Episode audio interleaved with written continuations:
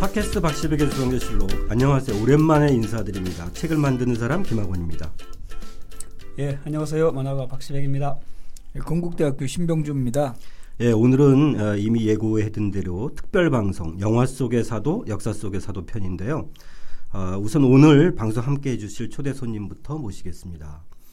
요즘 영화 사도로 장안만이 아니라 전국 방방곡곡에서 화제를 몰고 어, 어, 모으고 있죠. 어, 영화 사도의 연출 맡으신 이준익 감독님 모셨습니다. 안녕하세요. 반갑습니다. 예. 아, 정말 몇 명 안 되는데 박수.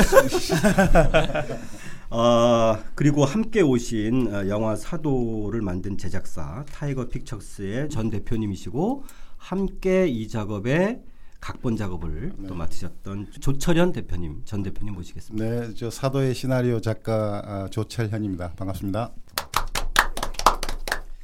어 그리고 이송원 작가님 이번에 영화 사도의 시나리오를 맡으셨죠? 예. 예 예 반갑습니다. 예, 작가 2호 이소원입니다. 이거 이거. 어, 오늘 사모가 못 왔네. 방송 전에 듣기로 그 이준익 감독님이 요즘 한 200건의 인터뷰를 하셨다면서요? 아, 아니 한 100건 된 모르겠어요. 뭐 세보는 건 아니에요. 네, 한 그러니까 100건 좀 엄청나게 인터뷰를 지금 하고 계셔서 오늘은 좀 어, 기존 했던 질문들 말고요, 그냥 편안하게 서로 어, 이런저런 얘기 나누는 에, 정말 좀 즐겁고 편안한 자리. 그 왕의 남자 표현대로라면 좀 한판 노는 뭐 그런 자리가 됐으면 좋겠고요. 일단은 어, 초대 손님 얘기 전에 제일 궁금한 게 저는 신병주 교수님과 박하백님 이 영화 어떻게 보셨을까? 저도 궁금해요. 되게 궁금하고요.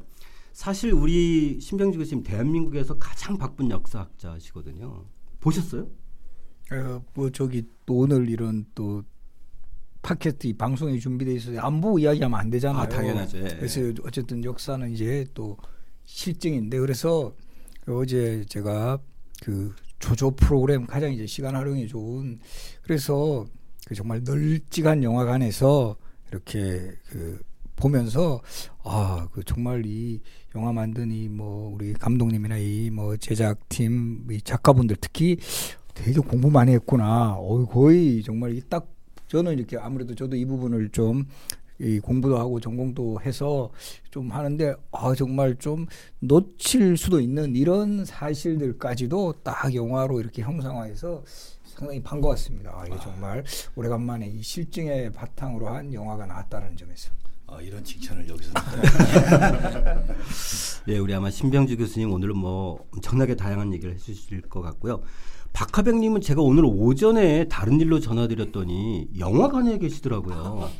그래서 아니 보셨는데 또 보셨어 또 보세요 그랬더니 한 번 더 보고 싶다고 영화관에 막 들어가기 전에 예.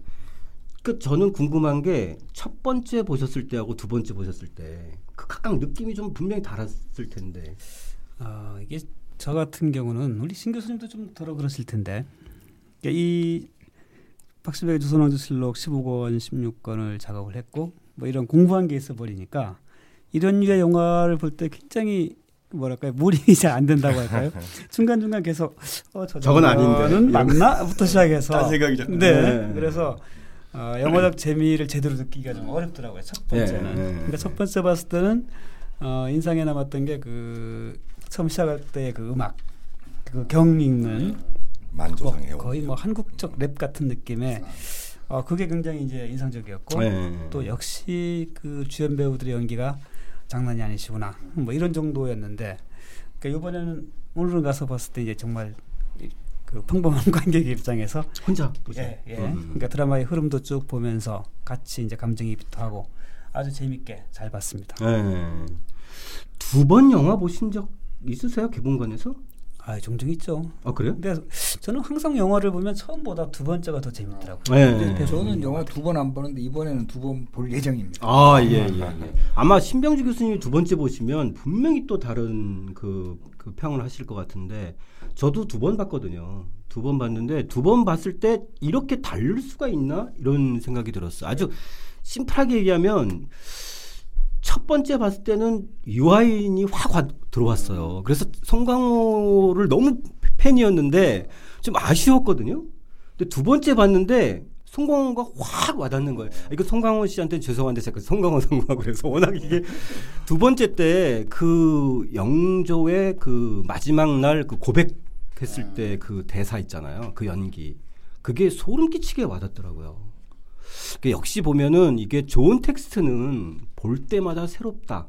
이런 건데 그래서 이제 추석 연휴 때는 한 번 더 보겠다 이런 생각을 어, 이제 아내하고 거. 가졌는데 예. 아무튼 또 다르게 될 것 같아요. 오늘 이제 그런 과정에서 저도 좀 에, 얘기를 할 텐데요. 오늘 제가 제일 밀리네요. 두 번 본 분들하고 한번 봤기 때문에. 아 저는 이거는 세 번 보면 좋을 것 같아요. SNS 상에서 오늘 확인해 예, 보니까 예. 다섯 번 본 분까지는 발견했어요. 아 벌써요? 아, 저는 이제 송강호 씨 처음 캐스팅했다고 얘기 들었을 때 아 좀 아니지 않나 생각을 했어요. 왜냐하면 이제 영조 남아 있는 추성화도 그렇고 이미지가 좀 어, 뭐랄까 좀 단아하면서도 예, 예리한 어, 이런 인상이라서 좀 이제 체구도 좀 작고 이런 분이었으면 좋았을 텐데 이렇게 생각을 했었는데 영화로 보니까 완전히 영조인 거예요. 예, 예. 아, 저- 성격이 완전히 영조 예. 성격. 존재 자체가 까탈. 아 그래서 그 나중에는 진짜 전혀 그런 불일치감을 전혀 못 느끼고 쭉 몰입이 되고 나중에 이 변화해가는 그 목소리 톤, 아 정말 맞습니다. 정말 놀랐습니다. 예, 예, 예. 송강호 씨 그 목소리 만드느라고 자신을 어마어마하게 학대했어요. 아마 연기 영화 영화 연기하면서 그 정도 학대한 적이 있을까 싶은데 본인의 나이가 40대 후반이에요. 작년이니까 48. 근데 실질 에, 뒤주에 들어가는 그 시간대가 69세, 그러니까 맞습니다. 70세나 마찬가지인데 그러면 자기보다 21 한두 살을 미리 미래를 땡겨서 연기를 해야 되니까 목소리를 가는 거예요. 아. 사포로 갈듯이 계속 그 숙소 바로 내 방 앞인데 새벽에 막 괴성이 들린다고. 목, 목 성대에 상체기를 내는. 예. 판소리 명창들이 목소리. 단련하고. 우선 아침에 이제 특수 분장을 막 두세 시간씩 하고 또 말에서부터 걸어올 때부터 벌써 저기서부터 호랑이 소리가 들려.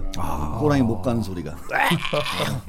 잠은 못 주무셨어도 속으로는 굉장히 뿌듯해 하셨겠어요. 그죠? 아 저는 무서워요. 왜냐하면 배우가 어, 배우는 본래 현장에 올 때 감정을 가지고 옵니다. 그리고 감독은 현장에 갈 때 생각을 가지고 가요. 예. 그 생각과 감정이 카메라 앞에서 싱크가 딱 맞는 순간이 오케이인데 만약에 배우가 저렇게까지 감정을 끌어올리기 위해서 몸을 학대해가면서 온 배우에게 스탭들이 전체가 다 몰입을 해서 그 순간에 싱크를 맞추기 위한 준비가 만약에 미스매칭 돼 버리면 아, 예, 예. 이게 주소 담을 수 없는 거. 감정은 주소 담을 수가 없어요. 한번 쏟고 나면. 현장에서의 어떤 긴장력들이 대단하겠어요. 어, 그렇죠? 어마어마. 예, 그래서 예. 배우가 그렇게 멀리서부터 100m 밖에서부터 소리 지르고 오는데 음, 음. 그거를 기다리면서 첫 카트를 준비하는 우리들의 마음은 어땠겠어요? 아. 숙소도 바로 맞은편에 그 바. 바, 로 네. 숙소 바로 방. 아, 2, 3m 숙소에서 감독과 스텝까지를 하니까. 움직일 줄 아는 힘이 있는 거네요. 그죠? 아 그렇죠. 음. 그 이제 그게 하루 이틀 촬영하는 게 아니라 예. 3개월에 걸치니까 3개월 영조의 정치력과 연기력을 닮은 것 같아요. 음, 저는 네? 어, 성광호 씨 자체가 영조라고 봐요. 자, 저희 이 영화 사도 얘기 들어가기 전에요. 저는 세 분의 조합이 되게 궁금해요. 특히 조철현 대표님하고 그, 그 이준익 감독님은 굉장히 오랜 직이고 어, 뭐 거의 30년 가까이 네. 됐는데 그리고 각본도 이번에 세 분이 거의 이렇게 한 팀이 되다시피 해서 하셨다고 들었는데. 저는 빠지고 예. 저이 3번 작가가 있어요 제작자인데 작가 오승현 작가 삼 오승현 대표가 있는데 아, 이, 이 작가님이 작가 이 2호. 여기가 1호 1호. 나이- 나이 순이에요. 1호 아. 또그 유교 사상의 연공서를 중시합니다. 저는 뭐 감독님하고 한 30년 가까이 됐습니까? 첫 데뷔작부터 같이 예, 근데 하셨어요.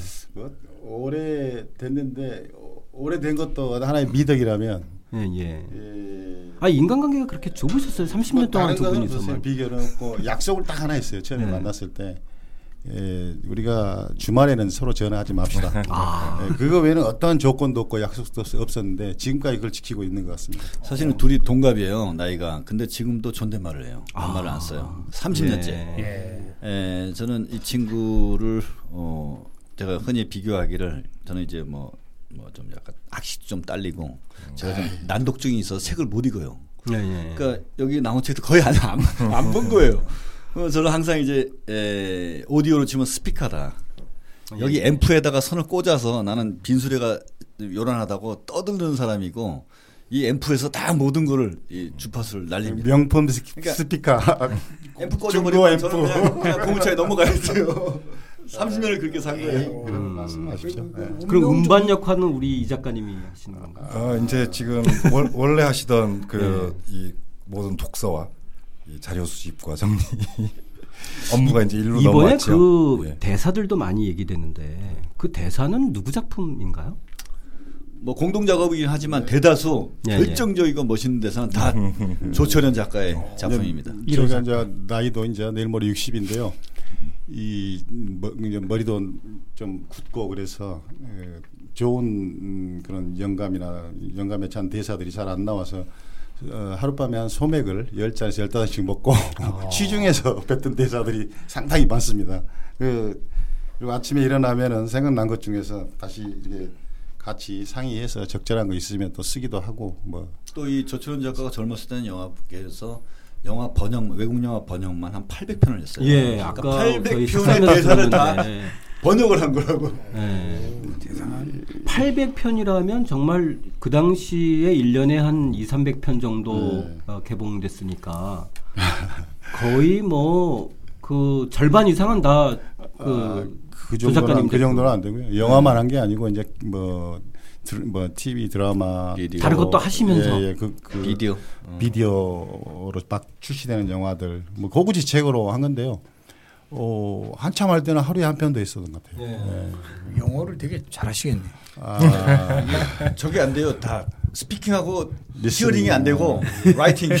읽는 그대가 거 다. 예. 독해. 여기 그 패널로 그 한또 386 영어의 비애 남, 남경태 선생님도 그렇게 그 영어 책 많이 번역하신. 근데 실제로 영어는 잘 못하십니다. 아, 이, 네. 책 번역은 이, 이성원 작가가 또 많이 했습니다. 아. 예, 예. 이번에 그 이 작가님께서 이 시나리오 작업하시면서 검토한 책이 수십 권이라면서요. 그렇게 긴 시간은 아니었는데요. 네, 주요한 좀 그 자료들이 어떤 자료들? 지금 저도 한 벌써 그 작업 한 지가 2년이 됐고 예, 예, 예. 지금 이제 그 저희가 다른 대본을 지금 거의 완고 단계라 아, 예. 정확하게 기억은 안 나는데 일단은 저희는 그 한중록이라는 그 고전 산문이 네네. 그 가장 이제 바탕이 됐던 것 같고요. 예, 예. 또그 그것을 또 나름대로 오랫동안 연구해서 또 좋은 자료를 만들어 주신 그 정병설 교수님 예, 예. 계시죠. 예, 그래서 예. 그분이 이 권력과 인간이라는 네네. 또 그런 책도 써주셨고 저희는 작업하다 보면 어쩔 수 없이 실록 그 기록을 볼 수밖에 없는 상황이고요. 예, 예. 또 실록이라는 게 또 가장 중요하게 생각했고 그다음에 그 우리가 지금 이 사극뿐만 아니라 여태까지 해온 모든 사극을 할 때 제일 첫 번째로 집어드는 책이 박시백 화백님의 이 조선왕조 실록. 예. 예. 그래서 그 조선왕조 실록 그 박하객님이 또 따로 그 사건의 재구성 같이 예, 예. 비극의 재구성. 예, 비극의 예, 재구성. 예. 사도세자 편에. 예, 예. 그래서 그걸 보면서 이제 저희가 이 영화를 시작했을 때 갖고 있던 어떤 원형적인 생각들이요. 자, 이것은 이 이야기를 우리가 한번 좀 프레임을 좀 바꿔보자. 네. 이게 아버지 아들 세대의 이대의 이야기만 가지고 어떤 사태를 과연 그 전모를 다 밝힐 수 있을 것인가 그런 문제 의식이 있었고요. 한번 3대 이야기로 어, 하나의 드라마를 예, 꼭 보는 이야기를 하자. 그게 사도의 시작 지점하고 딱 맞아떨어진 점이 있었어요. 아, 예, 예. 근데 그러면서 자료들을 이렇게 쭉 보다 보니 또 박시백 화백님께서 거기에 또 어, 재구성하신 속에서 또 이 세손의 두각 때문에 영, 결정적인 영 조의 시선이 이 자기 자식에게서 손자에게로 넘어가고 그 와중에서 계륵같이 돼버린 사도라는 존재 그걸 아주 선명하게 잘 그려 놓으셨더라고요. 그래서 야 이런 맥락들이 참 아, 우리가 지금 생각하고 있던 3대 이야기하고 잘 맞는 그 어떤 이야기적 구성이 아닐까. 예, 예. 지금 앞에 계시지만 참 감사드리고 싶고요. 음, 덧붙이자면 이 저희는 이제 사도뿐만 아니라 다른 사업도 여러 편 했는데 사업할 때마다 아, 박시백 하백님의 조선 왕조실록은 좀 독특한 위치에 있는 책입니다. 다른 아, 책들하고 예. 달리 음. 이 500년의 역사를 쭉 연결해 가면서 저술한 어, 작품이기 때문에 예, 부분적인 어떤 음, 사료 체크나 참조하는 데도 도움이 되지만 어떤 사건이 전체적인 어떤 오- 조선왕조의 어, 흐름 속에서 어떤 맥락을 가지고 있느냐 그것을 파악하는데 주로 의존하는 게 예, 박시배 하백님- 하백님의 조선왕조실록이었어요. 아, 예. 늘 그렇게 하고 있었어요. 또 한편으로 어, 참 참으로 예, 말씀 듣다 보니까 너무 뿌듯해서 제가 너무 사실입니다. 사실 저도 두 번째 영화 봤을 때 제 아내하고 맨 마지막에 나갔어요. 그러니까 완전히 엔딩 크레딧 다 올라가고 남았을 때까지 본 게 처음이었던 것 같은데. 어, 근데 그게- 극장에서 그걸 다 끝까지 틀어줘요? 예. 아 요새는 극장에서 중간에 자막을 뚝 끊어버리고 아니요. 바로 뭐 끝- 광고 나가. 끝까지 한 이유가 엔딩 크레딧 때 박시백의 조선실록 들어가 있어서 우리 이거는 끝까지 보고 봐야 돼. 아, 저도 그러니까 엔딩 장면 굉장히 끝까지, 고마운 일이에요 이번에. 끝까지 봤는데 아, 이제 직원들이 계속 눈치를 줘가지고 네. 그래서 이제 겨우 이제 마지막으로 이제 나가면서 그래도 이제 저도 이제 엔딩 그 장면에 박시백의 조선왕조실록 아. 뭐 정병설 권력과 인간 그렇게 이제 쭉 그래서 우리 앞으로는 저는 개인적으로 우리 영화를 보는 관객들이 끝이 자막까지 올라가는 것까지 확인이 되는 그런 좀 풍토를 만들었으면 네. 좋겠어요. 그냥 전부 이렇게 끝나면 자막 쭉 올라올 때 네. 그냥 이제 나가버리는데 사실 그것도 되게 중요한 거거든요. 이게 어떤 영화가 네. 어떤 방식으로 누구의 자문을 받았고 어, 그또 누가 이렇게 좀 도움을 줬고 사실 중요한데 이 문화가 좀 약간 바꿔야 될 것 같아요. 네. 그리고 또 한편으로도 그것 그또 떠나는 느낌이지만 이번에 그 두 번째 봤을 때 그런 생각을 가졌어요. 그걸 보고 이, 일어나서 좀 박수를 치고 싶은 느낌이었어요. 그러니까 보면 우리가 이렇게 공연 같은 거 보고 이러면 기립박수 같은 거 치잖아요. 그게 굉장히 어떤 자발적인 감정의 표현인데 그런 것들이 너무 좀 그냥 바, 밥을 보고 그냥 나가버리는 이런 부분들이어서 그러니까 물론 모든 사람이 그럴 수는 없잖아요. 네. 하지만 정말 이렇게 영화를 보고 정말 그것에 대해서 뭔가를 탁 느꼈을 때 그 감정을 좀 표현하는 이런 것들도 저는 되게 중요하지 뭐 아무래도 않을까. 이제 문화 선진국이 돼가는 과정이니까. 예, 예. 아, 요즘엔 공연 문화에서는 많이 이제 그렇게 수- 성숙된 부분이 나타나긴 하죠. 이제 관람 문화에서도 그런 것이 오면은 얼마나 좋을까. 맞습니다. 대신 말씀해 주셔서 아, 감사합니다. 정말 듣고 보니까 진짜 그런 예, 것 같아요. 예. 그리고 앞으로 우리 관객들의 수준도 굉장히 높, 높고 또 점점 높아지고 있기 때문에 에,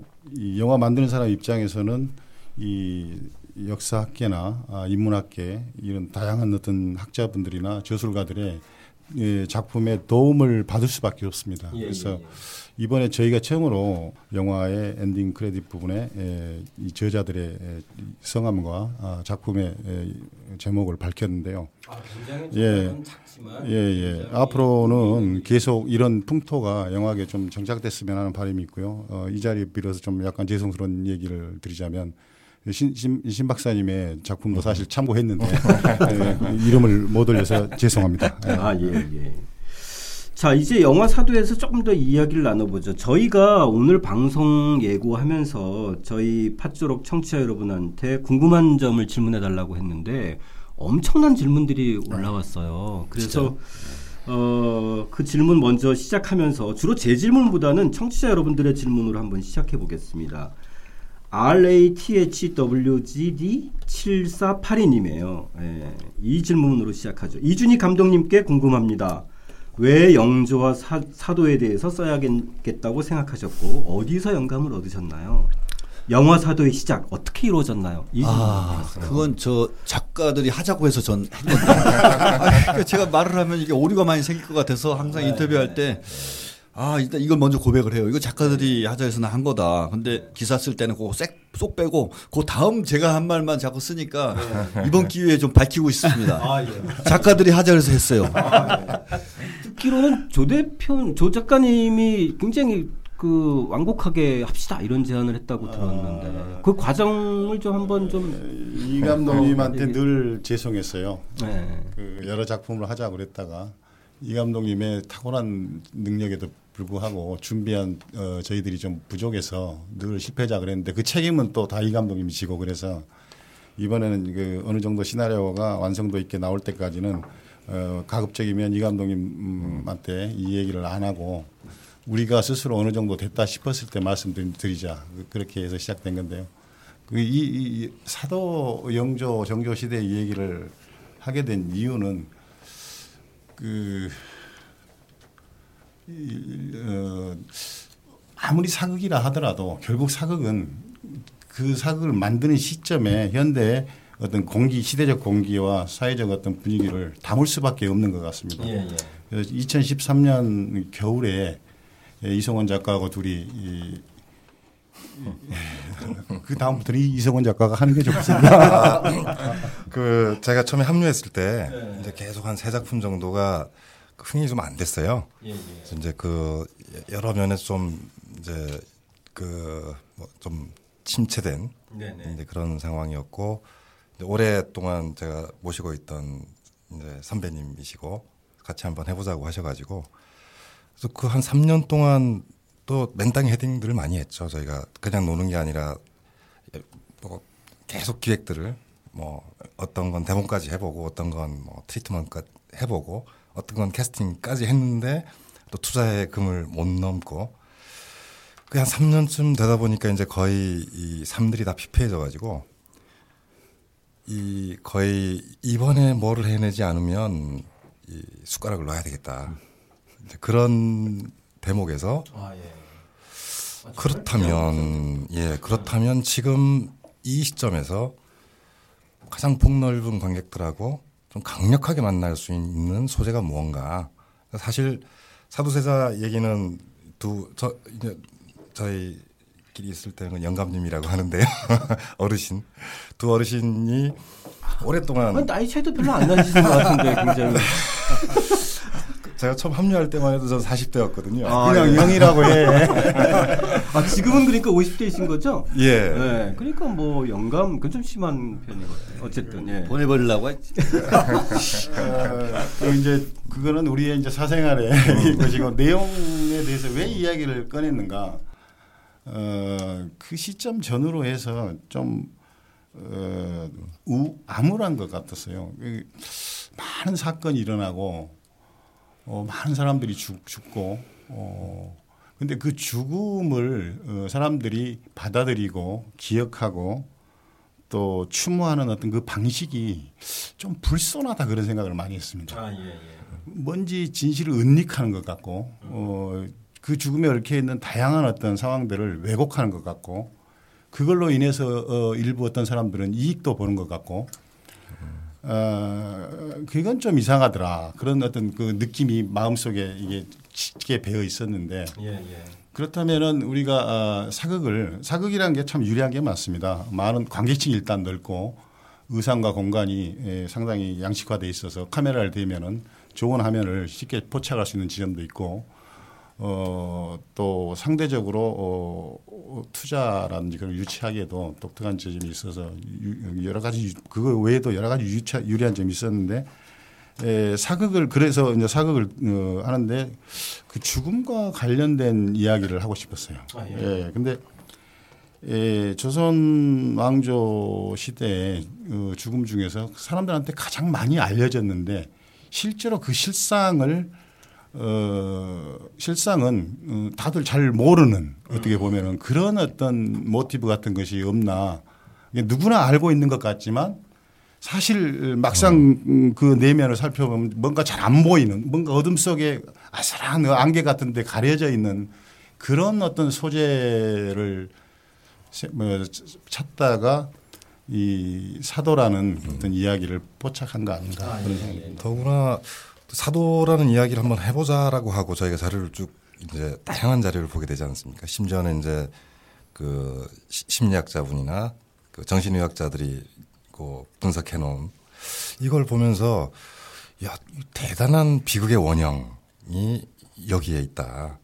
그래서 그때부터 저 조 감독님하고 저하고 그리스 비극을 아, 소포크레스 비극들 다시 정독을 하면서 야 이건 우리가 잘만 음, 만들어내면 거기 못지않은 혹은 더 또 다른 더 나은 새로운 형태의 비극이 이미 이 속에 있, 있다. 예, 예. 그거를 이제 확인을 하고 본격적으로 작업을 하게 됐죠. 사실 아버지와 아들의 이 갈등이라는 거는 동서양과 시공간을 넘나드는 맞습니다. 어떤 그 특히 우리 지금 현실의 사회에서도 여러 가지 갈등의 하나의 어떤 상징이기도 하잖아요. 그렇죠? 꼭 아버지와 아들만이 아니더라도 그걸로 사- 이- 표상되는 게 있는 이- 거죠. 이주익 감독님은 어, 왕의 남자를 통해서 어, 어떻게 보면 어떤 셰익스피어 어, 희곡, 어, 희곡 어, 전문가 못지않은 그런 어떤 어, 뭔가를 발휘하셨고 네. 예, 그래서 아주 좀 그런 어떤 비극, 비극성을 표치, 표현하시는데 아주 그 체득화된 그런 지점이 있어서 그러면 섹스피어 비극 이전에 예, 그 섹스피어 비극이 발생한 어떤 그런 어떤 원전 같은 어떤 세계로 또 조금 더 근본적으로 들어가 들어가 보고 싶은 생각이 왜 죽음을 다룬 얘기니까. 그래서 어, 이, 이 작가하고 뭐 아, 아, 아, 오이디푸스 어, 이야- 왕 이야기라든지 안티고네라든지 오레스테이아 삼부작이라든지 이 또 리어 왕이라든지 그런 것들을 그, 이 작품에 의식적으로 무의식적으로 담으려고 어, 노력한 지점도 있는 것 같습니다. 예. 그리고 아까 그 대표님 말씀하신 거를 조금 더 이어서 말씀드리면 이게 처음부터 어, 그런 생각은 아니었는데 이 작업을 하다가 저희가 깨달은 지점이 있었어요. 그러니까 어, 이게 지금 뒤주 속에 피 끓는 한 청춘을 그 아버지가 어른이 가둬놓고 좀 죽, 죽인 이야기잖아요. 이게 지금 우리가 살고 있는 이 사회에 이 젊은 사람들 이 지금 이 처하고 있는 현실하고 똑같은 거 아닌가? 비슷한 거 아닌가? 그러니까 어른들이 만들어 놓은 여러 가지 이, 이 뒤수 뭐 그, 그것 바- 말고는 어떤 다른 삶의 선택지가 아주 적은 네, 우리 일상에서 네. 존재하는 또 다른 형태의 다양한 뒤주들, 그렇죠? 예, 그래서 아, 그런 중요한, 것들이 저희가 지점이네. 그 작업을 하면서 발견하는 아주 중요한 대목이고 예, 예. 그리고 실제로 저희가 와- 영화가 완성이 되고 그 여러 가지 이제 그 영화의 카피들을 마케팅하는 친구들하고 얘기를 할 때 역시 또 이제 카피는 조 작가님이시니까요. 이런 카피를 저희가 한번 생각을 해봤었어요. 하늘과 땅 사이가 온통 뒤주석 같더이다. 그게 사도의 대사로. 또 그것이 지금 우리 이 그 사회의 어떤 부분하고 그러니까 어떤 분들은 이게 부모 자식 간의 교육 문제로만 국한해서 이 영화를 좀 보시는 경향이 있는데 예, 예. 그 저변에는 좀 그런 것도 있지 않나 네, 예. 그런 생각을 해봅니다. 그 뒤주기가 나와서 그런데 이 청취자 여러분께서 질문도 있었어요. 이 에브리싱스님 왜 하필 뒤주였나요? 그 안에 가둬놓고 죽음에 이르는 엽기적인 방식을 택한 이유는 뭔가요? 이런 질문이 있었어요. 저희도 네. 궁금합니다. 그래서 이 영화를 그 영화에서는 그 네. 관과 오버랩 시키는 네, 장면이 좀 있었어요. 감독님 네. 통찰이시고 네. 어, 맞아.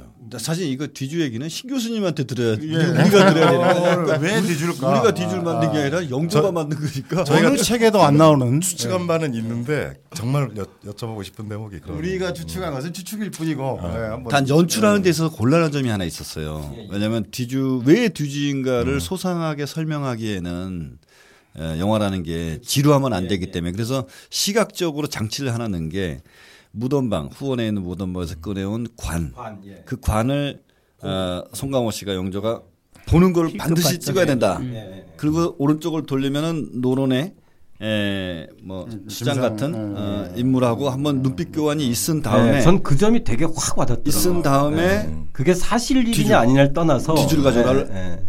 배우가 어, 그런 심리를 장치적으로 전개해 가면서 뒤주라는 대사가 나와야지 갑자기 뭐 생각나면서 뒤주해 버리면 관객들이 설득력이 떨어진다 그래서 논리적으로는 설명하기는 두 시간 안에 불가능하니까 시각적으로 인물의 내면의 심리로 두 장치를 해 놓은 게 이제 관을 쳐다보는 아, 그게 시선, 영화의 또. 힘이네요, 그죠? 네, 오른쪽에 네. 이제 김상로 역할로 돼 있는 그 이대현 씨를 하고 시선 맞교환. 그것이 나중에 다 이제 그들의 노론과의 어떤 내통의 문제 뭐 이렇게 이제 연결되게 한 거죠. 저희 작가들은 우리의 그 만드는 동안의 추측은 뭔가를 가둬야 되는데 과목도 아니고 근데 그때 당시에 그 궁궐을 포함해서 어디든 사람을 가둘 만한 가장 크고 또 대청이나 이런 눈에 잘 뜨이는 기물이 뭘까?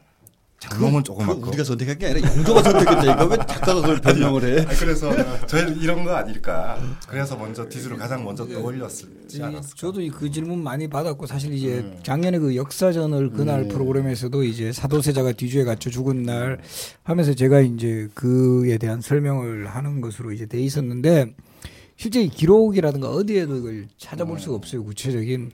그래서 이 상식적인 선에서 설명을 뭐 이렇게 저도 이제 해- 할 수밖에 없었는데 사실 처음에는 용조가 자결을 명하죠. 자결을 명하는데 그 옆에 있는 뭐 신하들이 말리고 이러는 과정 속에서 그게 안 되니까 영조는 화가 머리 끝까지 난 거죠. 그, 그 당시에는 저놈 저거 죽여야 되겠다 생각하고 이렇게 자결을 명했는데 그게 뜻대로 안 되니까 결국은 이 우선은 가둬놓고. 그러니까 어떤 측면에서는 영조도 잠시나마 시간을 어느 정도 또 생각할 시간 이것도 했던 것 같아요. 고려가 됐고 그때 우선은 저놈을 어디 내보내기는 싫고 우선 아까 말씀하신 대로 빨리 가둬야 되니까 궁궐에서 우선 빨리 찾을 수 있고 그 소주방이라든가 이런 데서는 다 큰 그 뒤줄을 쓰니까 그거를 가져오라고 이제 했던 것 같고 그때는 아주 그 순간적으로 벌어지는 일이니까 거기서 뭐 새로운 걸 뭐 만들 수도 없는 상황이고 그래서 그 뒤줄을 썼고 또 이제 그 당시에도 뒤주가 가지는 또 가장 큰 장점 중에 하나가 잠금 장치가 있다는 거죠. 딴 거는 그냥 해버리면 아무리 큰 거라도 뭐 이렇게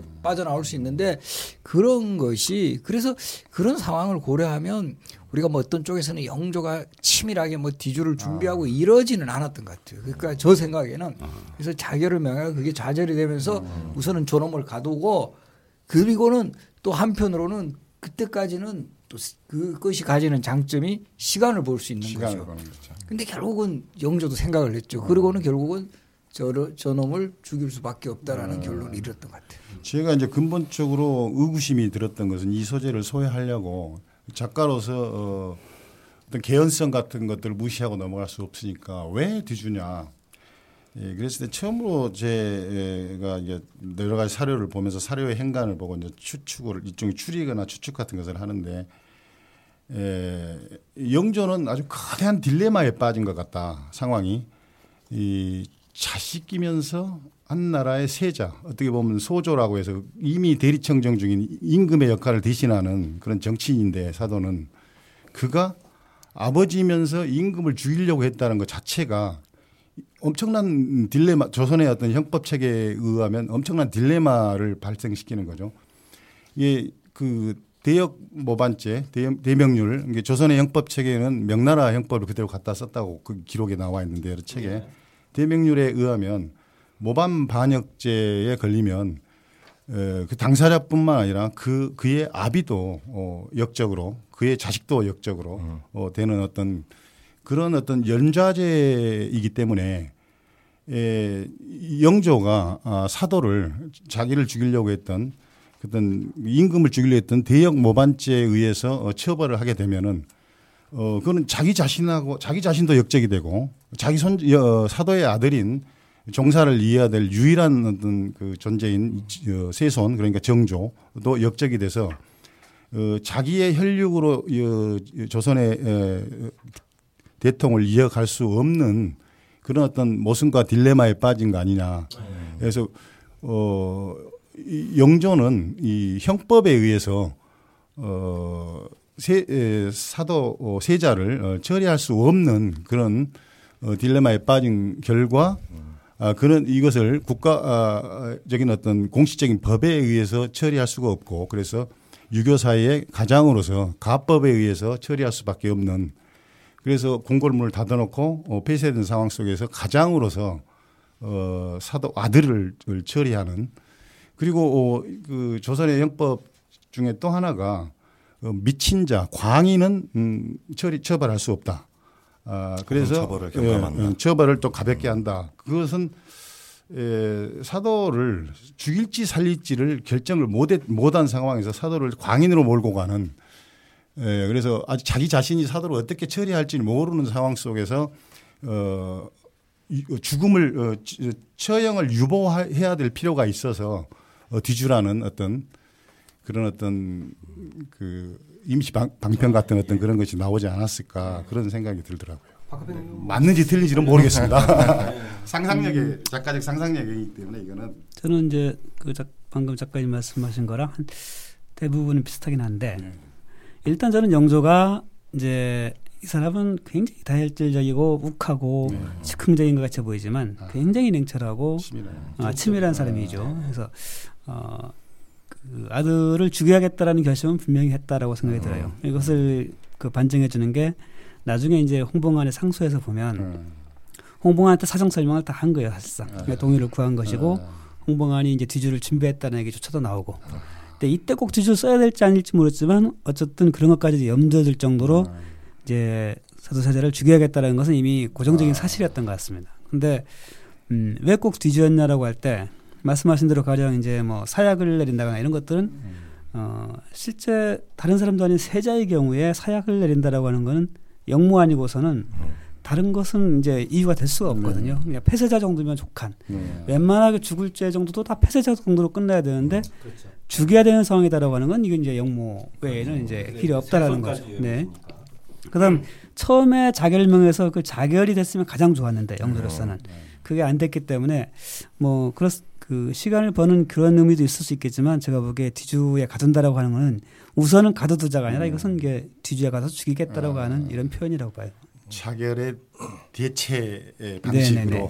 아마 그런 거를 우리 작가들도 무의식적으로 어, 느꼈는지 모르겠지만 홍봉안이 중간에 그 부채를 넣어주잖아요. 예, 예. 부채를 넣어줄 때 하는 대사가 뭐냐면은 저 앞날을 생각하소서 하고 넣어준다는 거예요. 그 앞날이 뭐냐 도대체. 홍봉안이 말하는 앞날이 뭐냐. 지금 박시백 화백님께서 말씀하신 것처럼 어쩌면 기록에 근거하여 홍봉안이 준비했을지도 모른다는 전제를 놓고 보면 당신은 여기, 당신이 여기서 죽어야 세손이 산다. 한다. 네. 그리고 심지어 이제 그 전신에서는 이제 에, 진해 환상신을 뚫고 나가서 이제 연못에 빠이잖아요. 그때 홍보관에 뛰어 들어가서 붙잡으면서 하는 외치는 대사가 있어요.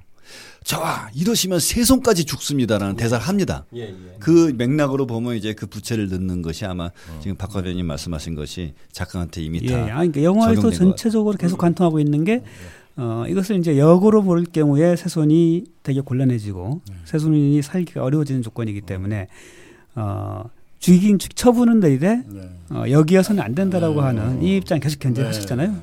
되게 옳은 어, 그 포인트라고 봐요. 박화백님 책에서인가요? 제가 어딘지 정확히 기억이 안 나는데 왜 폐쇄 정- 정도로 하지 않고 왜 죽이기까지 해야 되는가 저렇게 무리하게 네네네. 그게 저는 참 인상적이더라고요. 그러니까 이게 서- 설득력도 음. 충분히 있는 음. 것 같아요. 그러니까 이게 아버지를 폐쇄시키고 아들이 왕이 됐을 때 그, 그 그때 상황으로 뭔가 작용을 하거나 다시 권력을 잡겠다고 한다면 이거 제어할 수 없는 제어할. 사태가 벌어질 것이다.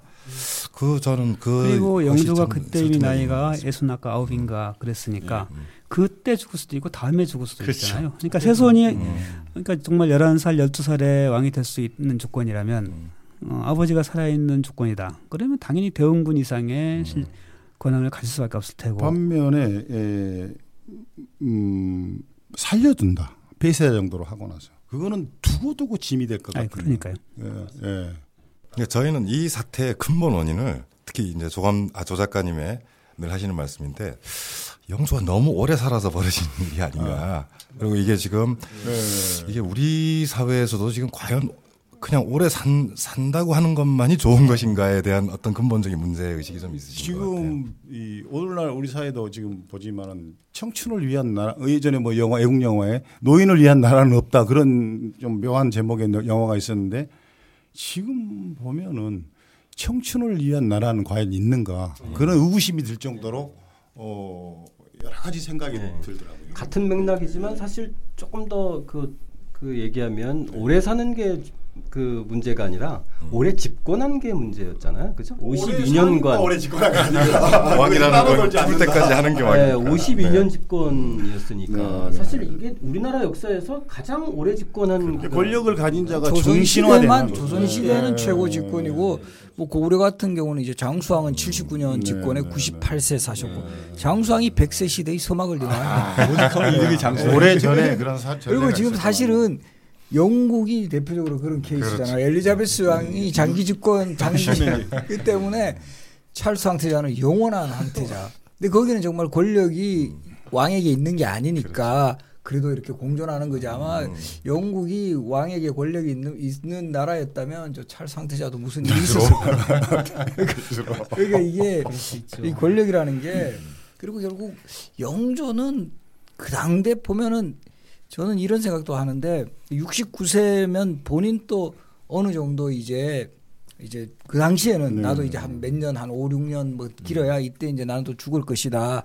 그때까지 기록은 태조 이성계가 74세가 기록이었고 자, 그 정도 기록 세우면 이랬는데 그 단계에서는 아들이 정말 이거는 뭐 그 영화에도 나왔지만 정말 안 맞는 그 코드에 우리가 보면 제일 안 맞는 그런 부자 관계가 태조와 태종, 선조와 광해군, 인조와 소현세자, 그리고 이제 뭐 영조와 사도세자 이렇게 되는데 그런 그랬을 때는 정말 이 어떤 자신의 장기 집권의 걸림돌이다라는 그런 관점보다도 그때까지는 아직까지는 뭐 사도세자도 스물여덟이고 왕으로 충분히 됐고 그래서 이 워낙 안 맞아서 했는데 이 나중에 결과적으로 놓고 보면은 이 그 영화에서 잠깐 언뜻 비쳤어요. 정순왕후를 계비로 맞이하고 저 영조가 힘이 나셨어요.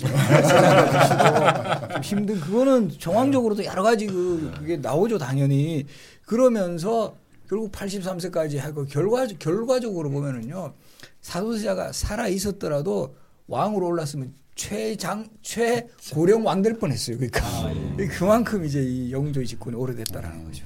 그 얘기하니까 생각나는데 진짜 디테일이 살아있는 게 그 영조가 나중에 사도세자 죽은 이후에 오히려 뭐 이빨도 새로 나고 머리도 아. 검어지고 그러거든요. 네.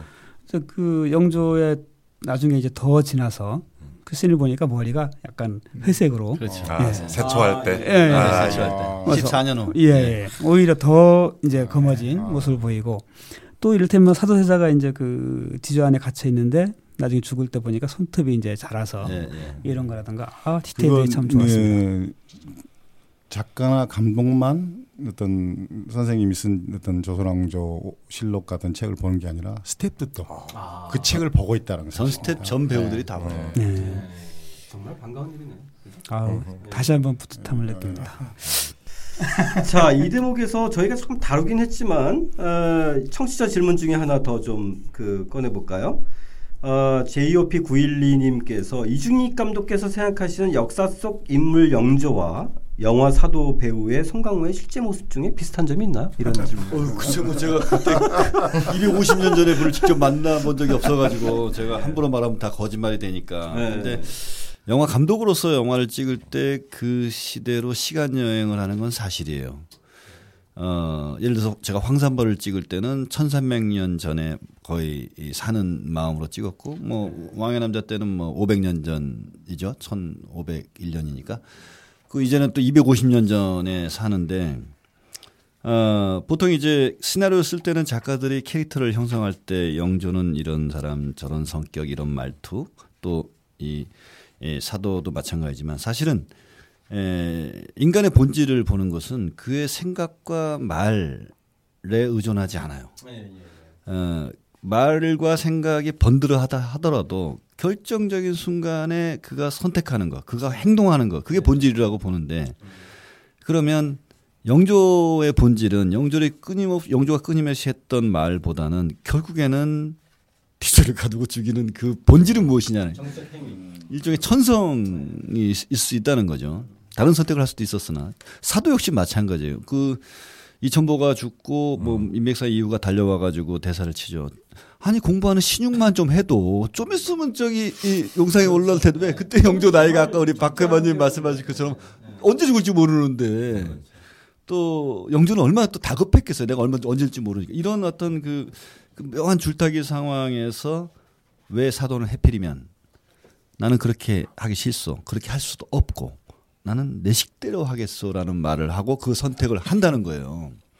그럼 이런 인물을 과연 송강호 유아인이라는 그 두 배우에게 어떻게 발현시키느냐의 방법은 저는 반대로 하는 거죠. 예를 들어서 캐스팅하기 전까지는 그 배우 그 역할에 충실하게 이제 배치를 하, 하지만 캐스팅이 되고 나면은 시나리오 쓸 때 생각했던 캐릭터를 다 버려버려요. 음. 버려버리고 송강호가 영조고 유아인이 사도다. 뭐 문근영이 해경구이고 아예 그렇게 믿어버리는 거예요 저는. 그래야 거의 빙의가 되는 거네. 아 그래야 음. 어, 아, 인간이라는 것이 음. 이, 아무리 시대를 바꾼다 하더라도 음. 그 DNA 원형이 수만 년, 수십만 년을 계속 지속해서 유지되고 있기 때문에 에, 누, 우, 그 개인이 갖고 있는 개인차보다 입장의 차이 때문에 선택과 행동을 하는데 더 지배받는다는 거예요. 모든 인간이. 입장이 바뀌어놓으면 정반대의 행동을 할 수 있다는 거거든, 모든 인간이. 그래서 상황을 던져놓습니다. 당신은 뭐 69세 왕이야. 당신은 그 아들인데 41살의 난 아주 귀염둥이였어. 하지만 중간에 이러이런 과정이 있어서 자, 이제 뒤주야, 어떡할 거야? 가 이제 배우한테 이미 시나리오에서 부여받은 거예요. 제가 설명하지 않아도. 그러면 어, 배우가 연기를 할 때는 그 상황을 완전하게 믿습니다. 완전하게 믿지 않으면은 그 연기하는 게 관객한테 들켜요. 관객의 눈이라는 게 얼마나 무섭습니까? 깜깜한데 극장 안에서 불 다 꺼놓고 의자가 옆으로도 안 돌아가. 앞에 이만하게 눈이 이만하게 보이는데 저 배우의 연기가 대사를 외워서 치는 건지 기술적으로 하는 건지 금방 들켜요. 그래서 배우 스스로 관객들한테 자기가 연기하는 게 들키지 않기 위해서 진심으로 믿습니다. 그 상황을. 그래서 어, 유아인이 에, 이렇게 머리에 막 이렇게 에, 땅에다 찢, 짓잖아요. 짓는 그 순간의 표정과 동작을 보면은 겁없이 아, 그러니까. 한다고. 아니, 근데 정말 거기에 제 머리가 그럴 아, 정도로 거기에 확 정면으로. 박는데 네. 박다 보면은 이게 약간 몸이 이렇게 움직. 그래서 미, 밑에 밑에 있는 돌을 모서리를 아. 박는 바람에 카 타고 나서 애가 여기에 피가 진짜 자기야. 어. 몇- 몇- 아. 이거 만약에 조금만 더 밑에 박았으면 촬영 중단될 정도의 아. 몰입을 하는 건데 그것은 뭐냐면은 이게 내가 아픈 게 중요한 게 아니라 음. 이 순간에가 내가 사- 사도로서 아버지에 대한 원망을 자해하는 걸 보여주는 그 자세. 그것이 진- 나의 진심이다. 그걸 보여주기 위한 배우. 그건 그게 바로 사도 아니냐. 그래서 나는 유아인이 사도다라고 생각하고 송강호가 사도다라고 생각하지 유아인 송강호한테 아 사도나 영조처럼 뭐 연기해 주세요 이런 말 절대 안 해요. 아, 철험이 아니네, 그렇죠? 네 없어요. 그 사도가 뒤에서 뛰쳐나가가지고 뛰어가서 이제 물 위에 예. 물 속에 뛰어드는 장면 예. 그 뒷모습으로 나온 거 그거는 대역 아닌가요? 대역이에요. 와. 왜냐하면 그 대역을 하는 이유가 있어요. 아, 배우는 하고 싶어요 항상. 예 예. 아, 위험해 보여서. 촬영진이 촬영진이 배우가 뭐이 이 장면이 마지막 장면이라면은 뭐 내일 집에 가면 되는데 앞으로 한참 더 찍어야 되는데 혹시 뛰어내리다가 나뭇가지라도 얼굴이 상책이 네. 나면은 연결이 안 되니까 배우가 하고 싶어도 저희가 말리는 거죠. 그래서 무술팀이 예, 뒷모습으로 합니다. 예. 저, 저도 두 번째 볼 때는 확인하겠습니다. 한 번을. 눈으로 하셨어요? 아니 아니 아니면? 그저 뭐 체구라는 것이 안 닮았다가 아니라 어 되게 위험한 동작인데 날카로우시네. 이렇게 맞습니다. 예. 닮은 그 스턴트맨을 저희가 구하거든요. 예. 그래서 스턴트맨은 얼마나 디테일하냐면요. 자기 동작이 있고 자기가 대신해야 될 주연 배우의 동작이 있으면 그 동작, 그 자세 뭐 이런 것까지 다 연구해서 하는 거예요. 예, 예, 예. 이게 전문가라는 게 스탭들의 전문성이라는 것은 정말 알아줘야 되고 네. 높이 평가해야 합니다. 감독님 저도 질문 하나 해도 돼요? 뭐요? 아, 이거 얼마든지. 감독님도 실제로 카메라 앞에서 연기를 해봤고 저도 해봤거든요. 이제 아, 왜- 연기를 해? 예, 우리는 왜 안 되는 거죠? 아, 이런 그 자의식에 가두어져 있기 때문이에요. 연기라는 것이 이 자의식과 무의식의 경계선에서 어 살뜰듯이 나오는 건데 보통 이제 예, 연기를 준비할 때는 이제 연습을 하죠. 대사를 외우고 또 이제 혼자 하는 게 아니라 상대 배우가 있다는 거예요. 항상. 그럼 약속을 정해야 되거든. 또 카메라가 또 이 규칙이 있고 그러면 그걸 다 이렇게 이 의식화 시키는 거예요. 의식화 시키다가 ready action 소리에 카메라 스위치 빨간불이 딱 들어오는 그 타임이 magic time이에요. 어, 전혀 다른 시공간으로 가는데 그때는 의식과 무의식이 딱 만나는 어떤 쾌감을 예, 어쩌면 쾌감 아니라 어떤 공포일 수도 있죠. 그 순간에서 내가 딱 상대방의 눈을 보고 대사를 칠 때는 빙이 돼 있는 상태인 거예요. 그래서 저는 이제 주로 원테이크 오케이를 가장 선호하는데 원테이크 오케이가 나는 것이 최고고 근데 이제 배우는 원테이크 오케이 맞는 연기를 했는데 문제는 기술적인 NG가 많아요. 뭐 카메라에 포커스가 나갔다거나 뭐 카메라가 이동을 하는데 동선이 어긋나서 프레임에 뭐 어, 이물질이 들어갔다가 이래버리면 아, 다시 해야 돼 그럴 수 어차피. 예, 예, 예. 그때가 제일 안타까운 거지. 음, 음. 왜? 배우는 첫 번째 테이크에서 했던 자신의 경험을 의식화시키는 게 아, 동물 모든 살아있는 건 다 그렇다고 생각해요. 한 번 내가 했던 동작은 무의식에서 끄집어 나온 게 있는데 무의식에 끄집어 나온 것이 바로 의식화로 전환되기 때문에 그 다음 무의식과 만나기 위해서는 굉장히 그 부정확한 어, 시도를 해야 되는 거예요. 그 감독은 이제 20, 30cm 앞에 이만한 모니터를 놓고 또 헤드셋을 끼고 지향선 마이크에 배우의 그 세포 움직이는 호흡까지 딱 집중해서 보면은 첫 번째 테이크와 두 번째 테이크의 그 편차를 느끼는 거예요. 저 배우가 지금 아까 첫 번째 테이크에서 그 닿았던 의식과 무의식 사이의 그 긴장이 지금 벌써 의식화로 건너왔다. 아, 아 연기하는 게 들킨다. 대사 외우고 있네. 뭐 이런 게 이제 보이기 시작하면은 이제 무서워지는 거예요. 어, 어, 이런 게 보이면 안 되는데 이거 관객한테 들키는데 그럼 배우는 한 번 더 갈게요. 그 다시 이제 막 그걸 막 테이크를 한 번 원 테이크 오케가 안 나면은 두 번에 쉽게 나지 않고 세 번, 네 번, 다섯 번 가면서 원래 처음에 자기가 만났던 무의식과의 그 감정의 기억 그걸 찾아 들어가는 건데 그래서 모든 배우는 어마어마한 예술가예요. 무의식과 만나는 지점에서 자신을 구현하는 거니까. 이번 영화에서는 뭐 송강호 씨 뭐 연기 잘 보셨겠지만 그거 뭐 그거 맨정신으로 되겠어요 그게? 두 번째 봤을 유아인도 때는 마찬가지. 어, 정말 좀 소름 돋. 저는 아까 그 말씀하신 그 처음에는 진짜 조금 아 그래 그런 생각이었었는데 두 번째 봤을 때는 확 다르더라고. 저는 그 두 번째 아까 좋다고 말씀하신 그 9분짜리 디주와의 대화신 송강호 씨 예. 그거 얘기한 거죠. 예 예. 그 고백. 저는 이 영화를 몇 번 봤겠어요. 엄청 많이 봤을 거 아니에요. 근데 어느 순간 언젠가 언론 시사 때인가 배급 시사 때인가 보는데 어떤 착시 현상이 보였어요. 뭐냐면 에, 극장이 이제 이렇게 스크린이지 않습니까? 근데 대사를 치면서 내려오는데 이 마치 픽셀이 쪼개지듯이 프레임 밖을 나와서 돔으로 쫙 이렇게 내가 돔 안에 갇혀 있는 듯한 느낌의 그런 착시, 착 환상? 이 암- 그 환각, 아, 막 환각 증세를 내가 느꼈어. 그래서 눈이 포커스가 다 나가고 멍해지는 순간을 경험했는데 그거는 아마 송가호라는 배우가 자신의 무의식과 의식의 경계선에서 무의식을 확 들어갔던 순간의 그 찰나에서 어, 만나진 환각 증세를 내가 느낀 거 아닌가라는 경험을 최근에 아, 그 대사나 그 타이밍이나 왜냐면 사실 어, 박시배 화백님이 그, 그 조조록에서 아- 아까도 말씀해드렸지만 그 영조의 외연적인 캐릭터를 수도꼭지하고 기름통으로 상징했어요. 그 수도꼭지 같은 그 연기력, 언제든지 눈물을 흘리는. 있고. 예, 그리고 다혈질 같은 어떤 이렇게 뭔가를 막 불붙이고 그럼에도 불구하고 철저히 계산적인 이런 캐릭터가 처분의 정점에서 이제 해결된 정점에서 토해내는 고백이잖아요. 예, 예. 그때 야 정말 그 역사라고 하는 것이 그 전에는 좀 뭐라 그럴까 이렇게 역사책이나 또 좀 더 이렇게 생생하게 했는데 이건 현실에서 확인되는 것 같은 어떤 소름이라는 걸 좀 느꼈어요. 그게 우리 이제 감정의 스펙타클 영화다 이렇게 말을 하는데 네. 보통 이제 사극이라는 게 스펙타클이 있어야 되잖아요. 볼거리가. 네. 근데 이 영화는 뭐 액션 볼거리 사실 없어요. 예, 예. 그냥 인물과 인물 간의 심리와 감정 그거밖에 없는 거예요. 근데 그 신을 굳이 이제 이 클라이막스 씬에 배치한 이유는 인간의 감정 자체가 액션이다.